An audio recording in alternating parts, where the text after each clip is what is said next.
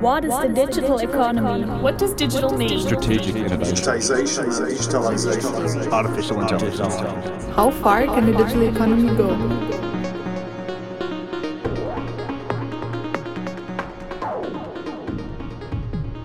Hi everyone, my name is Marek Kowalkiewicz, uh, professor and chair in digital economy at QUT. And uh, today my uh, guest here is Professor Kevin Desouza. Uh, Kevin is a professor at uh, School of Management, uh, QUT Business School. Kevin, good to have you here. Thank you for having me. Uh, Kevin, we're going to talk about uh, hype versus reality, uh, artificial intelligence, and future of jobs. it's an, an interesting and a very uh, very busy space these days. There's a lot of experts talking about it, and it seems like we have two camps in this world of automation, AI, and the future of jobs. One camp says that jobs are going to be destroyed and you know people will become jobless. The other camp says there will be more jobs the world is going to be beautiful. Uh, which camp are you in? So uh, as as with any complex issue, the answer is is always uh, right in the middle. And so, hmm. just as an example, AI is going to destroy a whole group of jobs. Mm-hmm. But a lot of these jobs are jobs we do not want to do. And so, these are the automated jobs that require us us to do a lot of boring work. Mm-hmm. But on the other hand, AI is going to open up new jobs that are going to be focused more on on our creative abilities. Mm. But the real real challenge is that the number of new jobs created is going to be less than the jobs that are going to be destroyed. All right. So um, job displacement is one thing that is happening here. And obviously, sort of when we think about the society, and I'm just going to ignore the comment about the number of jobs for a second. Uh, uh, when we talk about the entire society, it sort of looks okay. It's only when you look at individuals, you will see those people who will lose a job and they won't be able to to do any work because they don't have the right skills, right? But what you're adding on top of it is uh, the fact that there's fewer jobs that we you know overall that than than, uh, than what we would like to have. So i know you're going to india very soon and and and you have some stats that you're going to share uh, there when you're when you're in india. So so tell us what's happening in india? So if you look at the indian economy so it has been growing at a tremendous rate over the last few years. And so examining the role of ai in the indian economy is a pretty interesting exercise because it gives you evidence on how it may play out in other nations. Mm. So in India, if you think about it, about eight and a half million people are are unemployed. Now, 18 and a half. Uh, eight, 18. And a, eight and a half. Eight and a half. Yeah. Mm-hmm. And a large and and all of this eight and a half unemployment that I'm that I'm referring to are individuals who have a higher education degree. And so this 8.5 million people who have a high education degree cannot find jobs. And they are actually three times of the t- total unemployment in India. And so what you end up seeing is rather than individuals who are low skilled, mm. who who cannot find jobs in an economy like like like India, that has gone through a radical knowledge transformation, it is actually individuals who are earning degrees mm. that cannot find jobs. And the, and the reason here is the number of new jobs being created in the knowledge economy are fewer. So, wow. So they might have the right skills. It's just there's there's not enough demand, right? So there's uh, an oversupply of those of those skills, effectively. Um, so when we look at uh, Queensland uh, here in Australia, the unemployment rate for people aged between 15 and 24 years old. So you know, right from the moment when they can decide on working, that's the 15 years old, until uh, 24 years old, that uh, unemployment in, in the labor force is 13.3%. I understand it's quite similar to what's there in India, where the number is, I believe, 16%. Is that right? So it's a relatively similar situation, right? Uh, uh and and so the India example could be uh, could be also uh, applying to Australia.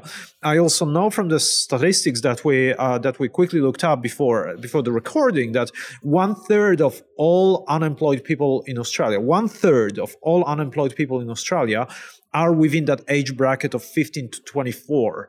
I understand that 25 is a magic number. Um, yeah. Why is it magic? And so, if you look at the future of uh, knowledge work and creative work, if individuals cannot secure secure employment before the age of 25, their chances of actually being gainfully employed through through their productive productive career is pretty low. Wow. And so and so different reports have different estimates of how low that is. And it is not so important the exact number. However, on a rough estimate, if you are a kid that does not get gainful employment by 25, your prospects of being a productive member of the future workforce is somewhere in the neighborhood of 20%. So this is absolutely shocking. One third of all unemployed in Australia are in this risk group. If they don't get out of this, um, you know, unemployment uh, situation before they sort of cross the age of 25, right that they're basically becoming a burden on the economy and you know this is something that everyone including them themselves wants to avoid right, right. that's uh, that's not a, a, good situation to uh, to be in we're sort of getting a bit gloomy here um, uh, which you know i'm sure we can also have some some some optimistic uh, views on things as well but let's let's keep being gloomy just just for a second here uh, so something that uh, um, um, we recently learned through a conversation with a large professional services firm is that um, the way they see uh, automation is, uh, and exactly how you described it, is um, uh, it helps them in the areas that are um, a bit more boring, a bit more repetitive, um, uh, pr- probably requiring a bit less skills. But it also sounds uh, uh, very much like the jobs that young uh, people have when they enter uh, those professional services firms. So, what is happening there is those people do not get a chance to perform those tasks and as part of the you know performing of those tasks they do not get a chance to learn on the job and become more skilled right. um, similar situation in india yeah, and uh, and India and and also globally. So mm. if you look at a lot of the professional service firms, one of the things that is now happening is all of the entry level jobs that were quite critical for individuals to learn the context of professional services, learn how to be a management consultant, learn how to go to a client. All of these entry level jobs yeah. are are fewer number one and and number two are being automated because how you go after leads so on and so forth. And so now there is an increasing amount of pressure on on academic institutions to actually build these skills as part of programs so that individuals can enter at a higher higher level that's interesting. So the, the role of universities is effectively changing. Uh, you, you joined us um, um, at QUT from US, and uh, it's obviously a highly almost well, it is a political issue at the moment in the US with uh, uh, you know truck drivers being one of the you know among the most uh, um, common jobs in the US, and this is also one of those that is at one of the highest risks of being automated uh, or, or, or basically displaced, which is which is very uh, very concerning. Uh, so, what do we do when AI does everything? Yeah. So, a, so AI is going to do everything, but it really depends on how you define everything, right? And so right. in quite a few industries, AI is going to completely revolutionize and do everything. Mm-hmm. So these are industries that are highly transactional in in uh, nature, where the sheer demand of information and data and uh, analytics is going to drive the future of services. Mm. Now, where AI is is going to play quite interesting roles is in the area of augmentation of services. And so this is a new area where there are job growth opportunities. So not too long ago, we had an AI tool that actually beat the world's premier poker players. Poker players. Yes, and so if you think of of uh, bluffing, Uh-huh. that's an aspect of everything of strategy. So how you negotiate a contract, you are trying to secure the best deal on your behalf. How you how you uh, hire somebody, how you reward somebody. You, this is where there is a lot that's been happening right now on how AI, AI can help companies design strategies Wow. and and augment the nature of strategic decision making. But then if you go into the creative space, and this is where we already have AI tools that can create artwork and can create music, so on and so forth. What it what is really becoming quite interesting is how is how are we going to think about our creative place going into the future? Like, are we going to be dependent on uh, technology driven entertainment, or are we going to go and appreciate everything that's non uh, technology? So, in quite a few high end resorts now in the service industry, they are actually preventing individuals from taking their mobile phones or their iPads hmm. as they go to a swimming pool. And and the reason being is they want individuals to enjoy being on holiday. That's and, right. And individuals are paying a premium for that rather than free Wi-Fi. Right. Wow. And so there's a changing nature in terms of how automation is going to change jobs and our services. I, I can relate. I have a, a map of uh, camping sites in, in Queensland where there is no phone reception, no electricity, and I try to go to them. I recognize that I might be not very good myself at uh, keeping myself away from technology, so we just go to places where uh, you know you, you get this detox. Uh, so we would be carving out those spaces, right? The technology-free spaces, which is an interesting one, right? So the services economy is growing, uh, and um, um, even if there are, you know, we, we're obviously talking about uh, also the sort of the the, the lack of uh, or the uneven growth of wages that's uh, uh, that's resulting from automation, and we've uh, we've done some uh, we've recorded some podcasts about it as well. In this world where some people are becoming increasingly uh, or reach increasingly quicker, quicker and quicker, and then some other people s- do not. Uh, you know, those people that are richer and richer uh, will also be spending money on services in, in that in that service industry. So, so hopefully that's you know that's that's one of uh, possibly good uh, good news. Uh, Kevin, um, when you were um, explaining the situation right now, you used a, a term augmentation and that's that's used in parallel with automation can you explain what's the difference there So automation is when a when a tool or a or an or an algorithm does everything. Hmm. So it can make a decision or actually execute an action without any human intervention and actually having a tool do it is much more superior hmm. when it comes to performance. Augmentation is required for all of the high-end knowledge work that we do. So, so as a as a physician tries to make a decision on on a particular uh, uh, cure, they need to be able to process information that no human can because of the rate at which medical discoveries are happening. Yeah. And so now you have AI, AI tools that can personalize the knowledge based on the the exact case that they are uh, dealing with, their experience, and the current discovery. So augmentation is about using AI to enhance your decision making, got it and so Got it. So I think it was Steve Jobs uh, uh, who said uh, uh, a while back uh, that um, uh, a computer is like a bicycle for your mind. Uh, so, so in this space, the augmentation and in the world of AI, uh, this is uh, more like a uh, like a jet plane for your mind, right? So. hmm.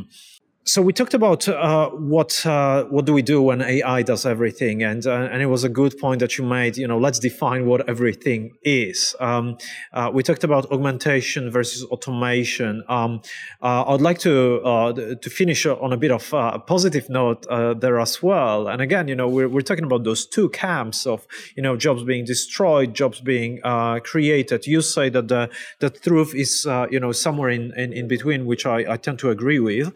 Um, um, so, what are those jobs that are going to be created? Right? Surely there will be new jobs, right? Um, uh, in the before the recording, we talked about uh, esports, that that that that new space, right? Yeah, I mean, just a few years back, it would be unimaginable to actually think about the world of esports. And so, in the world of esports, now you have humans that are basically leveraging AI gaming uh, algorithmic tools to create an experience that was not even imaginable a few years back. Yeah. So the whole world of esports is a good example of new jobs, new roles, new ways of earning income that can come about when you take human creativity yep. and combine it with the advances in AI.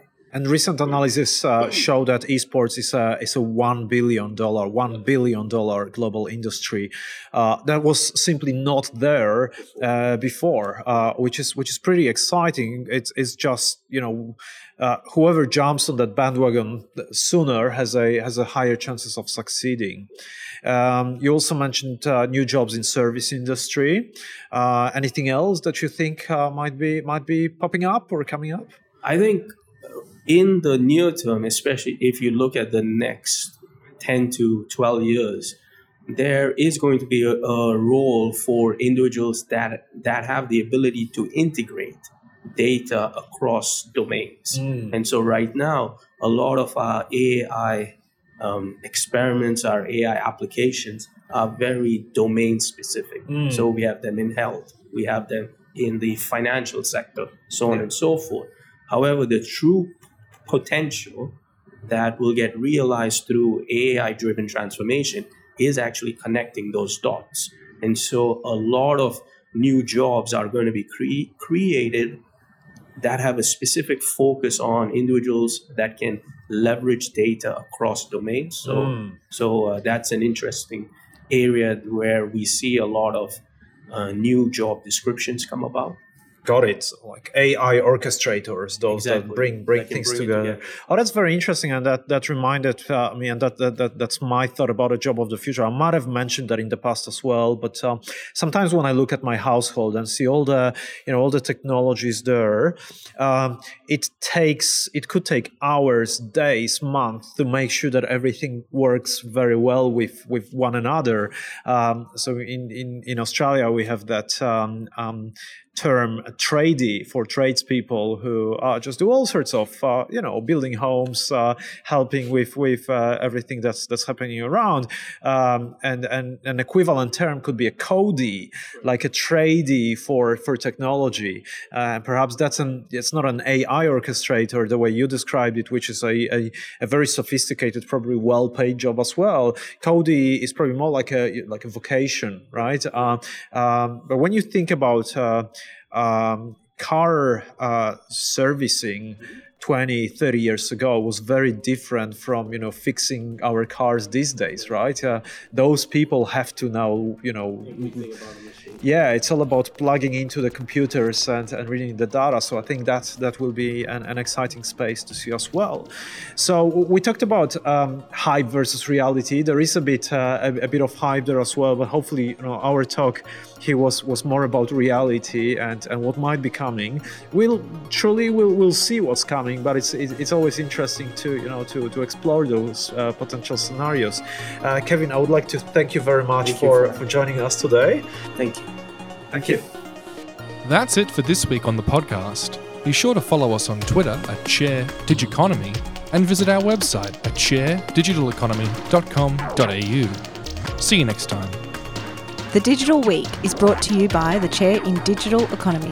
The CDE would like to thank its partners, PwC, QUT, Brisbane Marketing, and the Queensland Government. the Chair in Digital Economy, Navigating the Future.